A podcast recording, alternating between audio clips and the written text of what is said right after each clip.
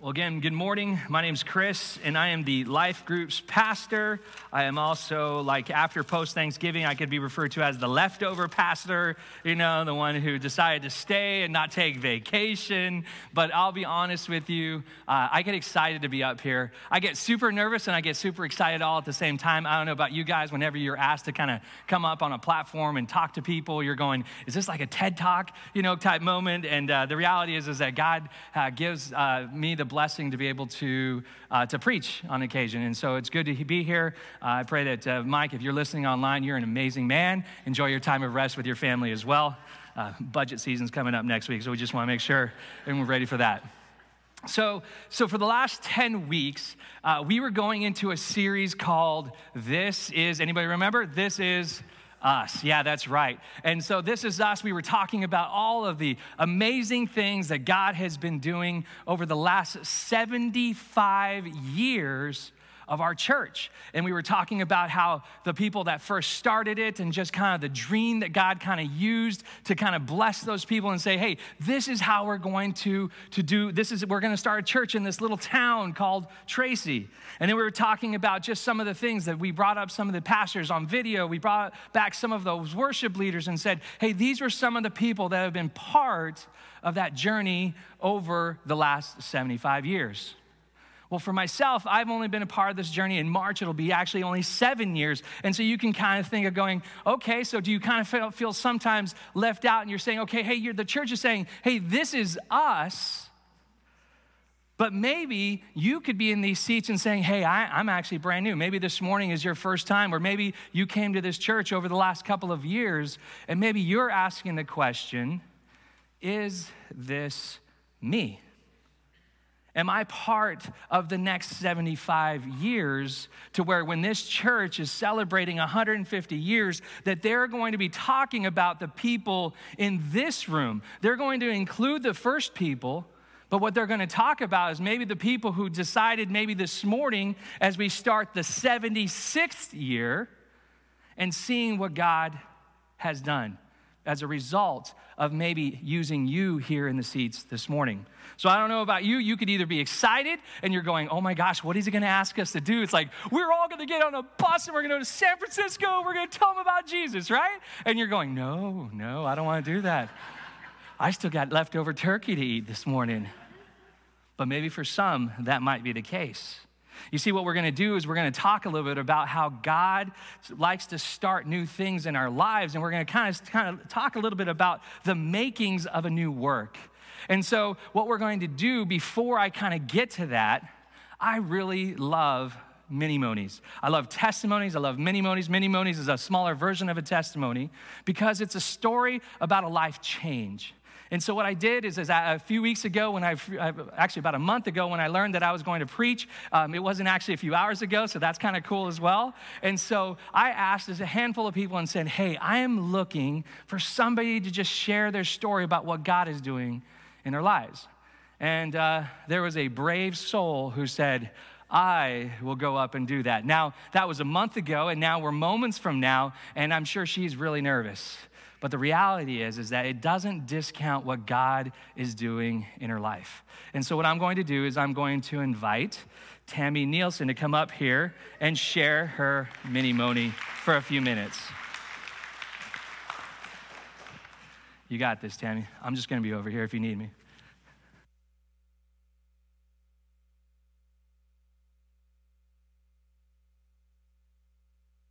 Oh. I've always liked looking at timelines in the Bible, the bigger picture, so to speak, seeing how God went before ordinary people in their suffering to fulfill his purpose in their lives by bringing glory to him. It's hard to remember those stories when the story being written is your own. We can get caught up in the fear and suffering and feel defeated and hopeless. Sometimes, though, we get a chance, this side of heaven, to see the good come from it all. Here's a bit of my timeline. My daughter, Danae, introduced her family to Celebrate Recovery and Southwinds in two thousand fourteen, hoping it would be a place of healing for us all.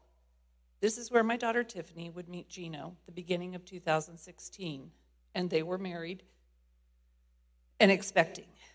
Her pregnancy was a difficult one, and on October twenty-sixth, she had an emergency C-section. Israel was born six weeks early and sent to the N I C U for monitoring. She had a couple of days to bond with Israel before being diagnosed with aspiration pneumonia, put on a ventilator, and then diagnosed with valley fever. The valley fever diagnosis had her being life-flighted from Modesto to San Francisco to be put on ECMO. Israel was doing great, aside from bouts of apnea. A plan was needed in case he was released before Tiff. It was a hard decision, but we all agreed that if Israel was relieved first, I would take him home and Gino would stay with Tiff. I'll admit, I whispered a little prayer in his ear when I'd visit that he would keep holding his breath off and on so Grandma could be with his mommy. Tiff's medical team did their best, but on Thanksgiving Day, we stood in the hallway watching them wheel her past us through the operating doors. It was becoming apparent she was not getting better, and on December first, surrounded by family, she stepped into the presence of her Heavenly Father. December first is also the day Israel stopped holding his breath for Grandma.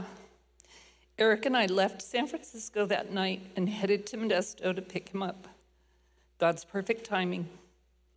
Israel stayed with us most of the time so Gino could work and sleep. He would have him a couple hours in the evening and on weekends. We kind of had a shared custody thing going on, and it worked until I was introduced to his friend Karen. Let's just say I was not happy. I was Israel's grandma, and I didn't need any help, but little did I know. I watched as she took over what should have been Tiff's role with Israel, and when her and Gino were married at the end of two thousand seventeen, I felt like Tiff's memory was being erased. I was hurt, angry, and resentful. But with my C R sponsor by my side, I was given a safe place to vent and work through my feelings. Now going back a bit, Israel as an infant was not like my other four grandkids. He didn't like to be held, cried a lot, and couldn't be soothed. When you talked to him, he rarely made eye contact. I attributed this to him being a preemie in the N I C U. Plus, as much as I tried to hide hide it, he had come home to a grieving family. But as he got older, there were more signs. Still not making eye contact, not responding to his name, hand clenching, not talking, spinning, more and more boxes were being checked. By summer's end two thousand eighteen, it was apparent he should be evaluated. Karen got the ball rolling, paperwork filled out, appointments made, and then it came, the diagnosis. Autism, and later DeGeorge syndrome. With this new information, Karen knew what she had to do and where to begin. Within weeks, he was receiving home therapy. You see, Karen is a special needs teacher. She's Israel's loudest advocate, literally. And if you know her, you know. She will take on anything and anyone for him. She knows the system, knows what services he's eligible for, and will fight until he gets them. I honestly have no doubt God placed her here to be Israel's mom when his plan was to take his mommy to heaven. God knew exactly who Israel needed to become all he was created to be. Karen pushes him and doesn't let him get away with anything, most anything anyways. He trusts her to know his capabilities and his limitations, and it shows in his willingness to learn and his love for her. My daughter gave birth to a beautiful boy and will always be his mommy. Karen took that beautiful boy as her son and will always be his mom. Thanksgiving six years ago, I was struggling to find things to be thankful for.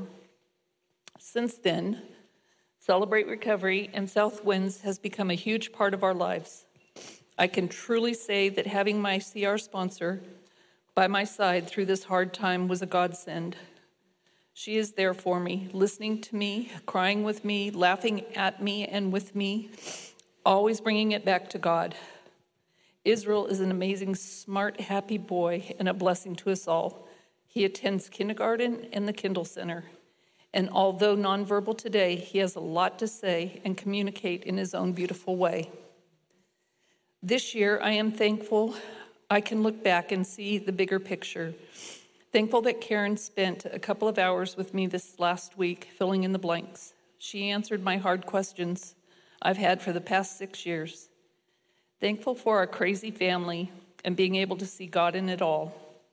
And though I miss my goofy, loving spirit, and though I miss Tiffany and her goofy, loving spirit and God-fearing ways, I'm thankful that I can now find peace, not an understanding, but peace with my daughter's passing, knowing I will see her again. Thankful Danae made an initial push to get us to Sierra Southwinds to begin our journey of healing.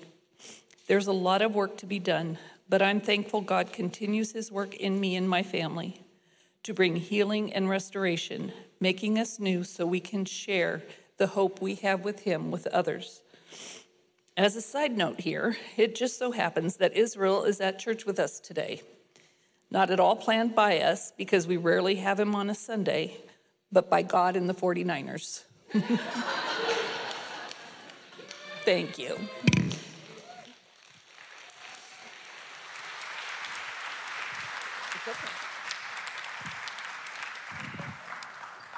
I don't know about you guys, but we need to hear testimonies more often, amen? Amen? We need to know that sometimes our walks with God are not easy, um, but they are good, and that God starts new works all the time in our lives. And I will tell you that, that uh, God happened to put that incredible family on my street. Actually, he put me in their street, because they've been living there for twenty plus years. And I just know that um, as God has used that specific moment um, in the loss of their daughter, um, he's used those moments to help me to remember that God can use your pains, that he can use the struggles you had been at one time, and being a lo- losing a child on my own to come alongside them. It was like a moment when we moved up here to Tracy and God said, I am not done with your hurt yet, Chris. And and God allowed me to be a part of that family uh, over these last six and a half years. Uh, and it's been an absolutely roller coaster, amazing thing, but it's been a new work. And I just want to encourage you, um, God is going to use every bit of your life, your career, your choices. He's going to use those things for a new work. And so what we're going to talk about today is we're going to talk about how does he do that? And we're going to look at four simple ways. And I go, and, and I don't want to simplify it to four simple ways, because I think that if we really allowed God to be here, uh, we're going to narrow it down to four trillion ways on how God can do that. But I'm going to simplify it so we can get out of here at a reasonable time uh, in four simple ways. So what I want to do is I just want to read God's word, and we're going to read out of the Gospel of Luke. And so if you have your Bibles, I encourage you to open them up, dust them off, you know, so that you're ready to go. If you have your Bible apps, go ahead and open it up to the Gospel of Luke.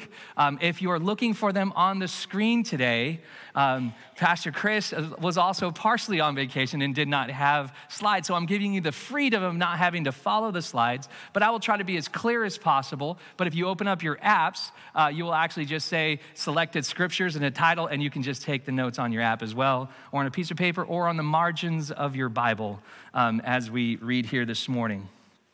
But one of the things that I think it's important to understand right before we read here is that Jesus is getting ready to get on a boat.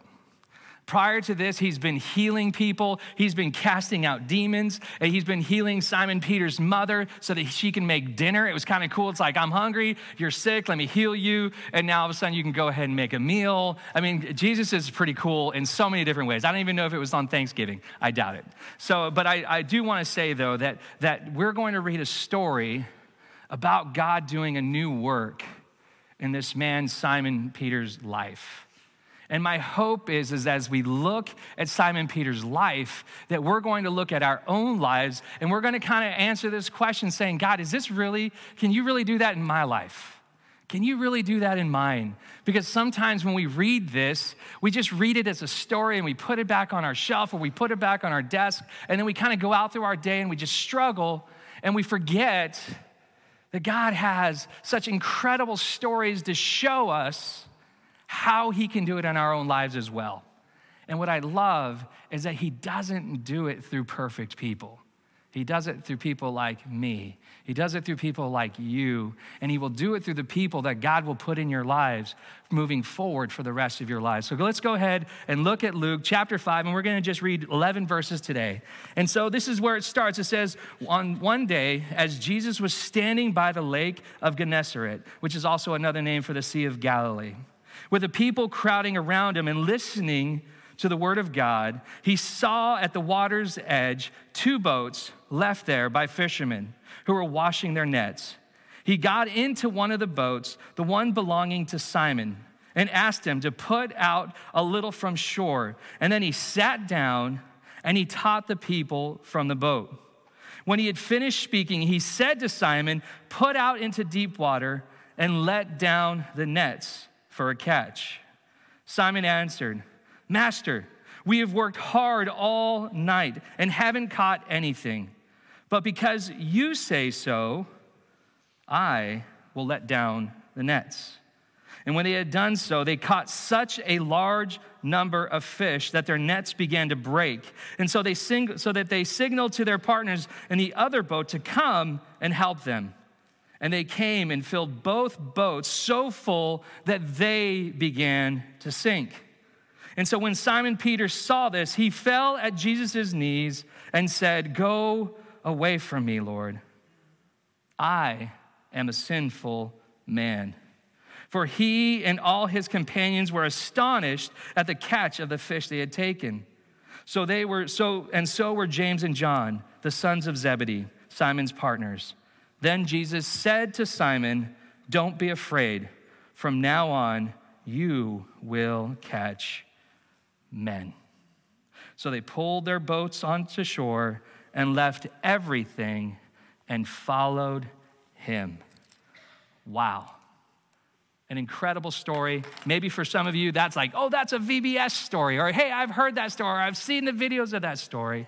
But what I want to do is I want to talk a little bit about the makings of a new start, of a new work, of a new thing that God can do in your life. And the very first thing that he does in the making of a new start, I'm going to call it the ministry of availability.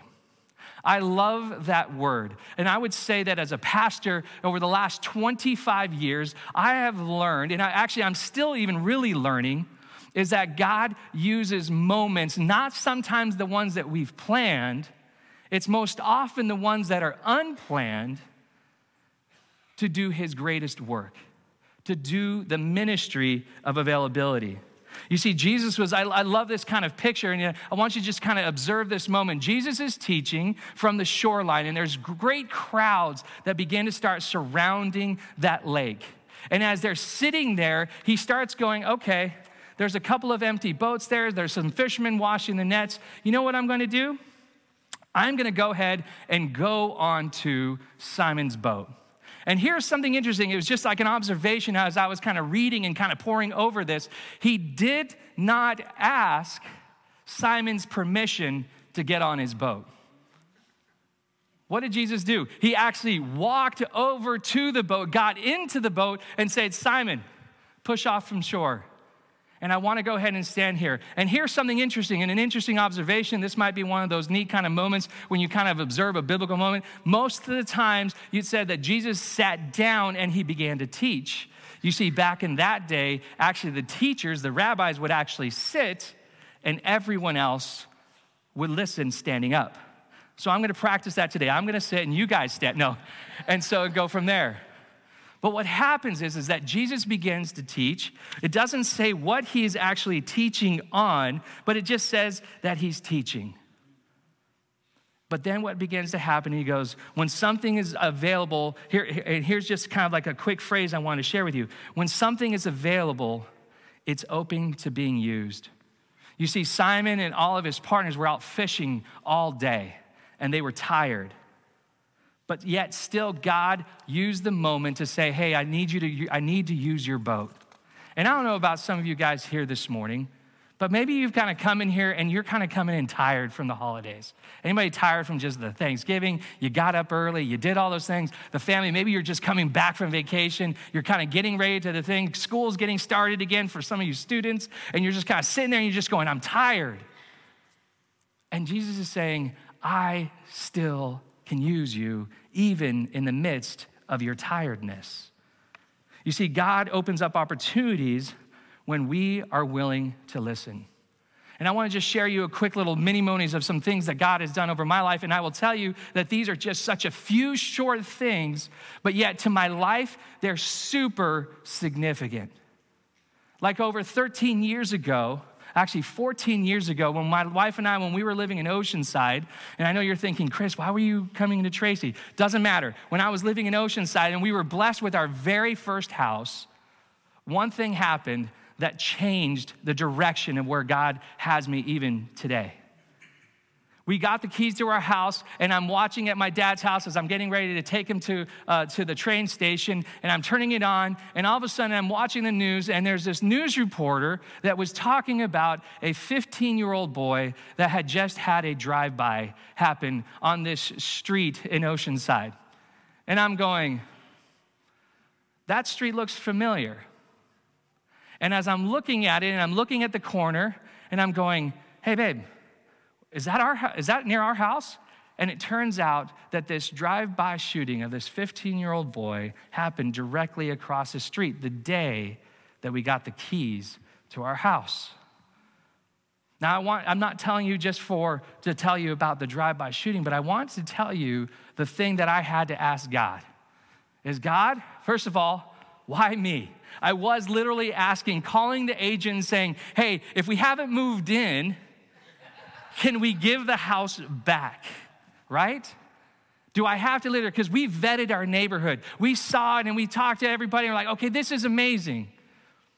But the moment that I got the keys to say, this is where I'm planting my family, God started a ministry in my heart.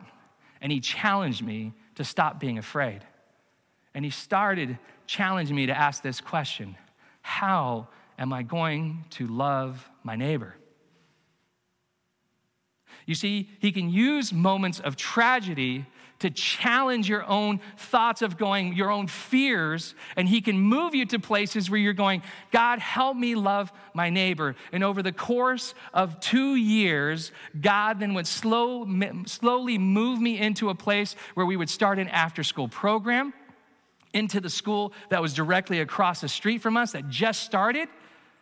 He then moved it into a, to a place in Oceanside who was talking about, hey, we would like to reach this area of Oceanside, and man, we we're going to pray that God is going that God is going to supply a pastor in that community to help reach that neighborhood. And then they find out that I was a pastor that moved there two years earlier and was just seeking to do everything he could to reach a neighborhood, but didn't know necessarily how. And so I partnered with another church, and I was planted as a church planter. Before then, I was a student ministry pastor for over a decade. And I was saying, God, if you can use me, just help me love my neighbors. And then from there, God began to develop me as a lead pastor and helped me develop me to where we would then begin to start planting other churches, and they began to start planting other churches. And since the one we planted, the one, they have now planted, I think, three or four other churches from their church, because simply asking the question, God, why is this happening to me? It's a ministry of availability. And I had to be willing to say, God, just help me figure out how to love my neighbors. This past Monday, my family and I, we just completed our fostering journey of watching, having the blessing of watching three beautiful little kids, eight, four, and one over the last year. But the reality is, is that we have been in their life for the last five years. And I will tell you that in that moment of fostering, it wasn't just about watching these three kids. My, wealth, my wife will tell you, it wasn't just about watching those three kids. Man, she poured her heart out into those beautiful children. But the outcome was incredible. And in this journey, as we had their children for their three years, we would reach out and we would talk to the parents. We would pray with the parents. We would just say, hey, you can do this. And there were moments where it did not look good. And it was moments where the courts were asking us, hey, would you be willing to adopt these children if you needed to? And my wife and I would look at each other and we're going, we have a senior in college and we've got a senior in high school. And God, do we really need to start with children eight, four, and one? But our response to God was this. If you want to use us, Lord, use us. But God, we want these kids to be with their parents. And so what we would begin a journey over this last year as we were praying with Dad, we were praying with Mom, we were praying that God would provide a job that would help support them to be able to take care of their kids, and then trying to figure out, God, how are you going to do this? There was one, this one family, when they were going to be moving back, the way we were praying, it was going to be six of them in one bedroom. And God, help us provide, help provide for that. And we were praying that with the parents. And the next thing you know, we find out Dad gets a, a couple of jobs, a couple of part-time jobs, moves into one full-time job. And now pretty soon it's moving into some type of supervisor skills. And then finally it's leading up to saying they found a church. He gets the job. Here's the cool part. He gets the job. And it happens to be Monday through Friday, six to two thirty, weekends off. And the one thing I mentioned to him is saying, maybe it's time that you go find a church. And for the last four months, this family, before they even had their kids back, began a journey of going and finding their own church that they would go to every single Sunday. And here's a really cool part, guys, is that they even invited us to one of their outreaches for their church. And I loved it. I loved it because guess what? At this outreach, I'm seeing they're inviting their friends, they're inviting their families, and I'm thinking, God, you are using this family in a new work. And we were still praying for that house. And here's one of the coolest things. They went into the courthouse this past Monday. The judge signed their kids back over to them. And on their way home back from the courthouse, they get a call and saying, you have qualified for low-income housing, and we want you to come in tomorrow and get your voucher, take your orientation so that you can do it. And I just kept on going to this family, and I said, listen, you wanted this house six months ago, but you weren't ready for this house. But you are now ready for this house. But I will be honest with you, it was the late night phone calls. It was the early morning phone calls. It was the praying over their children, praying with that family, having them praying for their own selves and realizing what God can do in those moments when you're saying, I just want to be available, Lord. How are you going to do this? And I will be honest with you, the journey is not over. And guess what? I keep on telling them, saying, guess what? They We're grandparents now. And that they came over and we watched them all day Monday and we were hanging out with them. And I would tell you that this beauty of just loving a family and taking moments out of your own lives and just saying, I want to invest. And especially like the littlest one, I will tell you, we had him since he was ten months old. And like even in the last few months, one of the coolest things that happened, I should have brought it from my desk because he ha- we bought him these two little garden gloves because he always would see me working outside and mowing and blowing and cleaning up. And he'd always be at the windows and I'd blow the, w- I'd make my blower go into the window and he'd laugh. And then I, we'd open the door and he'd want to run out and he'd always want to come and help me. So we got him these little rubber boots. We got him these little gloves, and he would just walk with us. And he would just pick up leaves and go, okay, go run into the trash can, you know, and come drop it off. And then finally, I'm like, was he ready for the mower, right? I'm like, because like, I, if I could get this two-year-old to mow, I would be set, right? Well, what we began to do is that we actually just said, okay, hey, so he started grabbing the mower, and then I'm holding it, and he wants to, like, push it himself, so like I'm just hiding, and I'm just walking behind him. But what I'm seeing is, is I'm seeing this little boy who says, I just want to help because I see you doing the work. And I'll be honest with you, every single one of you here does something that someone else maybe wants to learn how to do. And maybe someone just needs to come alongside somebody to show them that.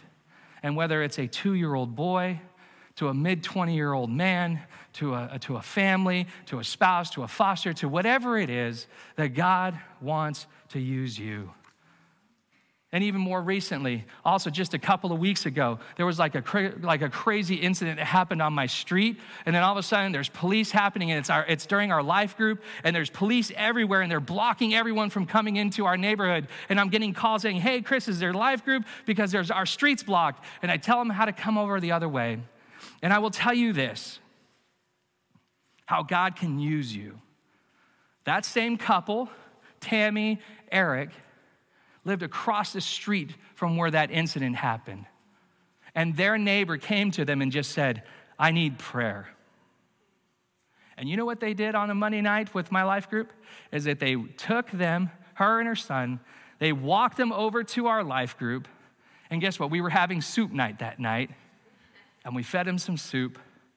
And we fed them some food. And we just just had the conversations as they were struggling to see what they just experienced. And then our life group began to just pray over them. Here's something cool. That Sunday, the day before, Pastor Mike was talking about prayer. That was just a couple weeks ago. And I just thought, God, you can use every single moment in our lives to continue to remind us that you are not done with us and that you want a new work to be done. And the question is, is that where is it happening in your own life?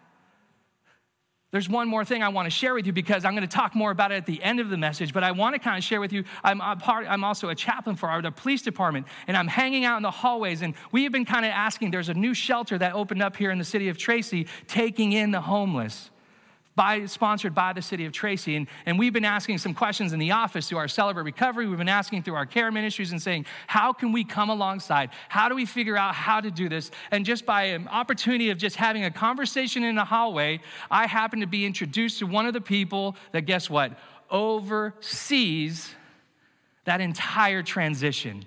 And they said, hey, do you want to take a tour of the shelter? And I'm like, yeah. But it requires a ministry availability. I had things to do. I had a message to write on this last Tuesday, but guess what? The first thing I did was saying, hey, I'm gonna bring our one of our leads of C R, I'm gonna go ahead and bring my admin and saying, we're gonna take a trip. We're doing a field trip.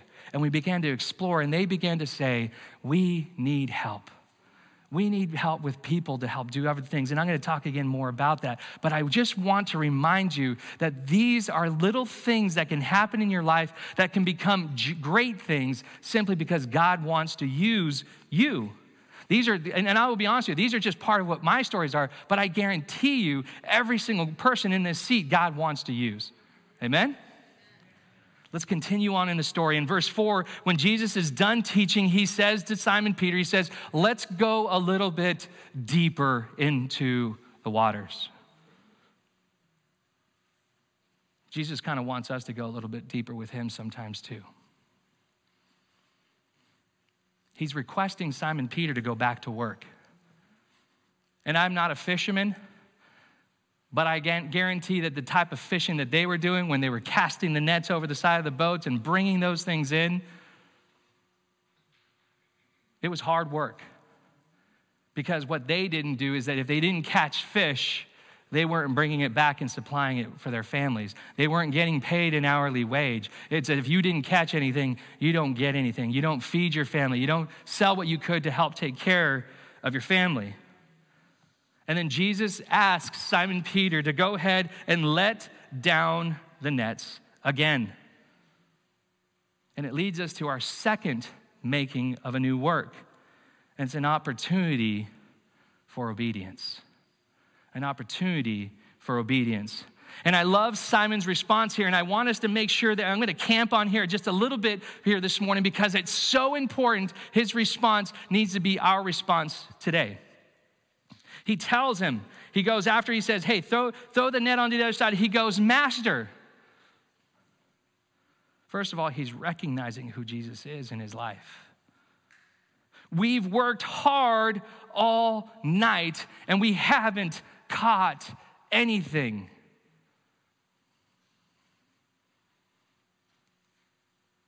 You need to be real with where you're at with God. I don't know about you, but one of the things that I've heard, and I love this, this definition or this idea of confession, because confessing is basically an opportunity to go to God and tell him everything he already knows. When you go to God and you say, hey, God, I am frustrated. Hey, God, I am angry. Hey, God, I am broken. Hey, God, I am hurt. Hey, God, I don't even know if I fully understand who you are. It's okay. But what Simon Peter says after this is what's required for every single person here in this room, including me on this stage. He says, but. And we all need buts in our lives. He says, but because you said so, I will let down these nets. Why is that important? Because when we read our word, when you come on a Sunday morning and you hear God's word and you hear people teaching God's word, and what happens is, is that you may hear something in the message and you're saying, oh my gosh, that's exactly what he's speaking into my life. Have you ever had one of those moments where you're hearing the sermon and you're going, that's me, or he's speaking directly to me? How did he know? We don't. I'm going to tell you a little secret. We don't. We're just simply teaching his word, and his word is living. And what ends up happening is this, is that God challenges us through his word and through the Holy Spirit living in your lives. And he has these moments where he's going to challenge you, and he's going to challenge you maybe at your weakest moments of your life. And he is asking for this simple response, because you say so, God. But no, no, no, you can give every excuse under the boat. But God, I'm tired. Or maybe you've even done this. I've tried that before. But God, because you say so, I am going to walk in and do this. Are you guys catching me here this morning? Are you guys seeing that part of the opportunity and those ministries of availability and the opportunities for obedience start with those moments, and you're saying, God, I'm afraid. I've never done it before, but I'm going to go ahead and do that. You see, the definition, according to Hebrews eleven one, of faith says this. Now, faith is being sure of what we, what? Hope for, and certain of what we do not, what? See. Faith is being sure of what we hope for, knowing that when we read God's word, we know that there is this God out there, but just as much as there is a God that has walked on this earth, and just as much as when he left this earth, he left us the Holy Spirit to dwell within us, that we have that hope, but we do not need to see the evidence of it, because we know that if we are simply obedient to him, he is going to show us faithful. And it's faithfulness not in the way that we think it's going to happen. It's faithfulness to say, God, I'm going to leave the results to you. And here's the greatest thing. The results were what? As they're throwing out the nets, it talks about the nets are what? They're full. They're not only full, excuse me, they're not only full, but the nets are breaking. And he's calling out to his partners, hey, James, John, sons of thunder, come over here. We need your help. And they're going and they're rowing out their boats. And guess what? From the one nets, from this one boat, they begin to fill one boat up. Then they begin to fill the second boat up. And guess what? The boats begin to do what? They begin to sink. And as they begin to sink, what is God showing them? He is showing them that he can do anything, that he can master anything on this earth, and he is going to do a great work, which leads us to this next part, to our third making of something new. And that's this, that we need to practice gratefulness. We need to practice gratefulness, but the way that Simon Peter practiced gratefulness was something I think a little bit different than I think normal. You see, what he did there, the very first thing that Simon Peter did, it wasn't kind of like this windfall of the lottery. I don't know, again, if you guys remember that whole two point, that two billion dollars lottery, and I'm just thinking, man, what would I do with it? And what would I do? I would celebrate it, or maybe not celebrate too much. I think you start playing all the games. If I won, oh, I wouldn't tell anybody. I'm just going to walk around. I'm still going to drive my truck, but I'm going to happen to be a blessing. Hey, today I'm going to fill up my tank of gas, you know, and you start doing one of those types of moments.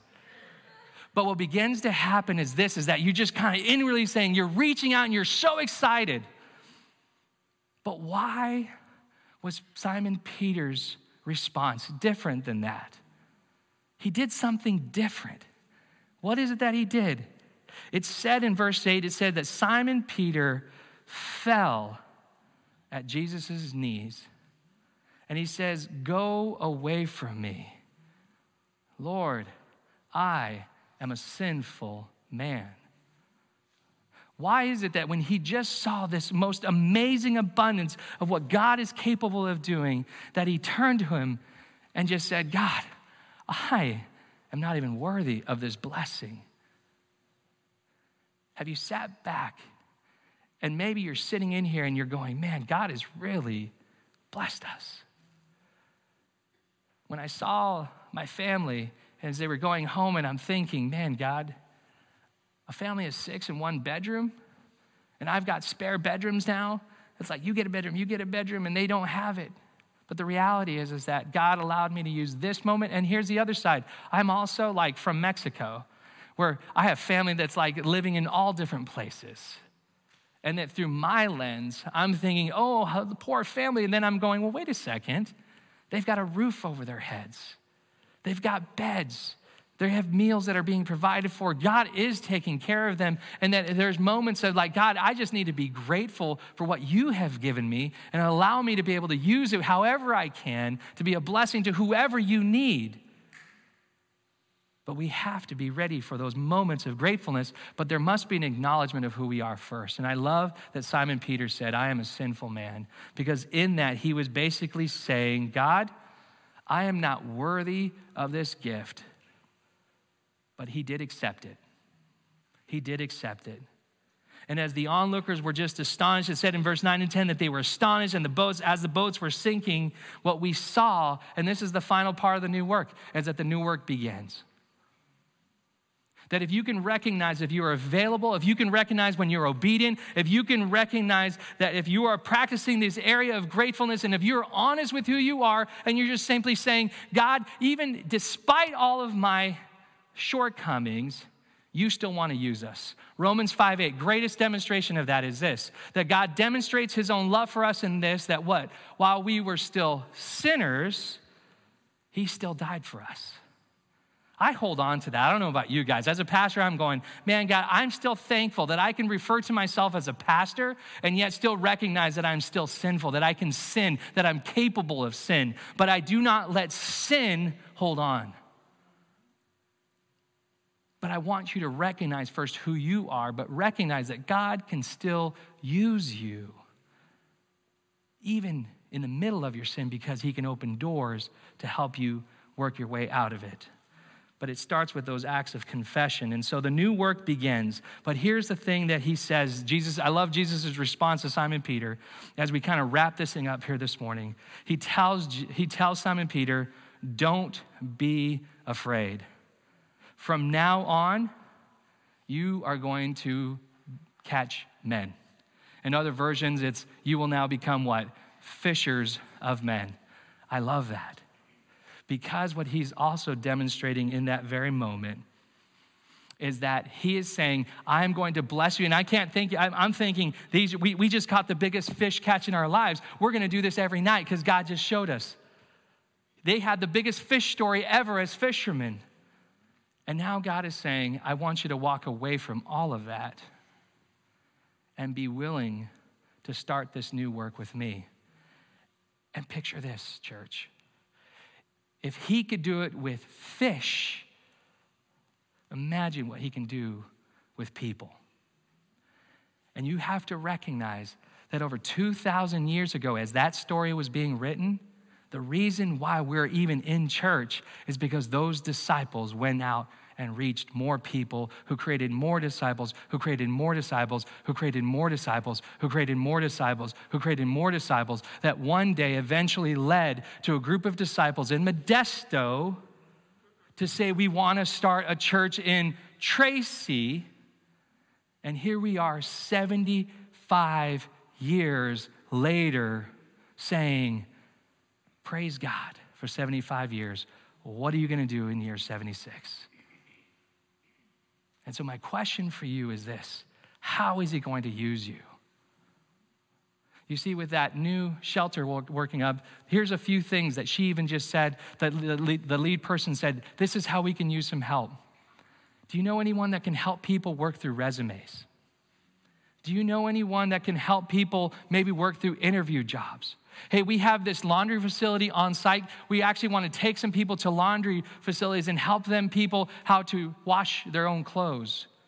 We want to teach people to paint. We want to teach people to work through it. And then I said, hey, can we bring Celebrate Recovery on there? Like, well, we, you, we can't come on here, but guess what? You can tell them about it, and then we will bus them to you at your church. And I will tell you this, guys, that you may be saying, well, this is my trade. And I will tell you, if you think you can teach somebody how to do it, they're saying we need the help. So where does that start? Where is your net being cast out this morning? And maybe you're using this season, well, I don't know if I can do it. I don't know if I want to do it. I think I am tired. And maybe God is simply asking for you to say, but because you say so, I'm going to drop my nets today. Let's pray. Father, thank you for this morning. God, thank you for your word. God, we thank you for the new work. God, we thank you that you are doing incredible things throughout our lives. And God, I thank you, Lord, that you can give us examples in your word, but God, you are still giving examples here on earth and in these moments in two thousand twenty-two, and you're gonna do them in two thousand twenty-three, and you're doing it with the people here in these seats this morning. And so God, I just pray, Lord, that you would help us do a new work with you. God, continue to remind us of the hope that you give us. God, continue to remind us, Lord, as we go into this Advent season, that God, that you are going to show us a new work. And that God, as we enter into the new year and a month from now, that God, may you make this church look different, Lord, because the nets are breaking and the boat's sinking. Not because something's bad, but because everyone chose to be a blessing out in our communities. And we love you, Lord. And it's in Jesus' name we pray. Amen. So what we're going to do right now is we're going to start, actually, ushers, we're going to do this, uh, the ushering, it's, we're going to do one song. We, we forgot to tell you guys, it's going to be after this um, Advent moment. Um, so I'll, I'll bring the ushers back up here in a moment. So I totally blew that one. This is where Mike, Pastor Mike's really good at it. He'll go, Chris, rookie. Um, um, today marks the beginning of our Advent season. And so it's a period where we kind of uh, take a moment to celebrate the birth of Jesus. And so over the next four weekends, we are going to light a candle, and represented by these two gentlemen right over here. And they're going to share you a little bit about what the hope candle means and what it does. And they're going to pray. Um, but I'll be honest with you guys. Remember that today, uh, man, let God do something in your life today. Amen. All right, guys, go ahead and take off. This morning, we come to light the first candle of Advent, the hope candle. Hundreds of years before God sent his son to earth, God's people hoped for a coming Messiah. Isaiah prophesied his coming. He said, "For to us a child is born, to us a son is given, and the government will be on his shoulders. And he will be called Wonderful Counselor, Mighty God, Everlasting Father, Prince of Peace." It's Isaiah nine six. God promised to send his son, and he kept his promise. Matthew twelve twenty-one tells us that in Jesus' name, the nations will put their hope. Our hope is truly in Jesus. Another promise God made to us is this: you will seek me, and you will find me when you seek me with all your heart. Jeremiah twenty-nine thirteen. During this season of Advent, remember the hope candle. Remember God's promises. See God and his son, Jesus Christ, who came that first Christmas to bring us hope.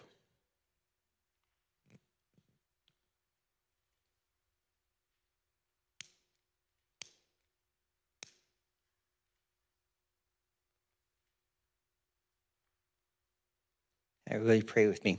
Heavenly Father, we thank you so much for your promise to love and care for us. And if we seek you, we will find you.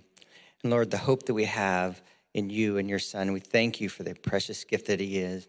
I pray that we, as we come to this season, would be ready and prepared to share the hope that lies within us that we have in you. We praise you and thank you in Christ's name. Amen.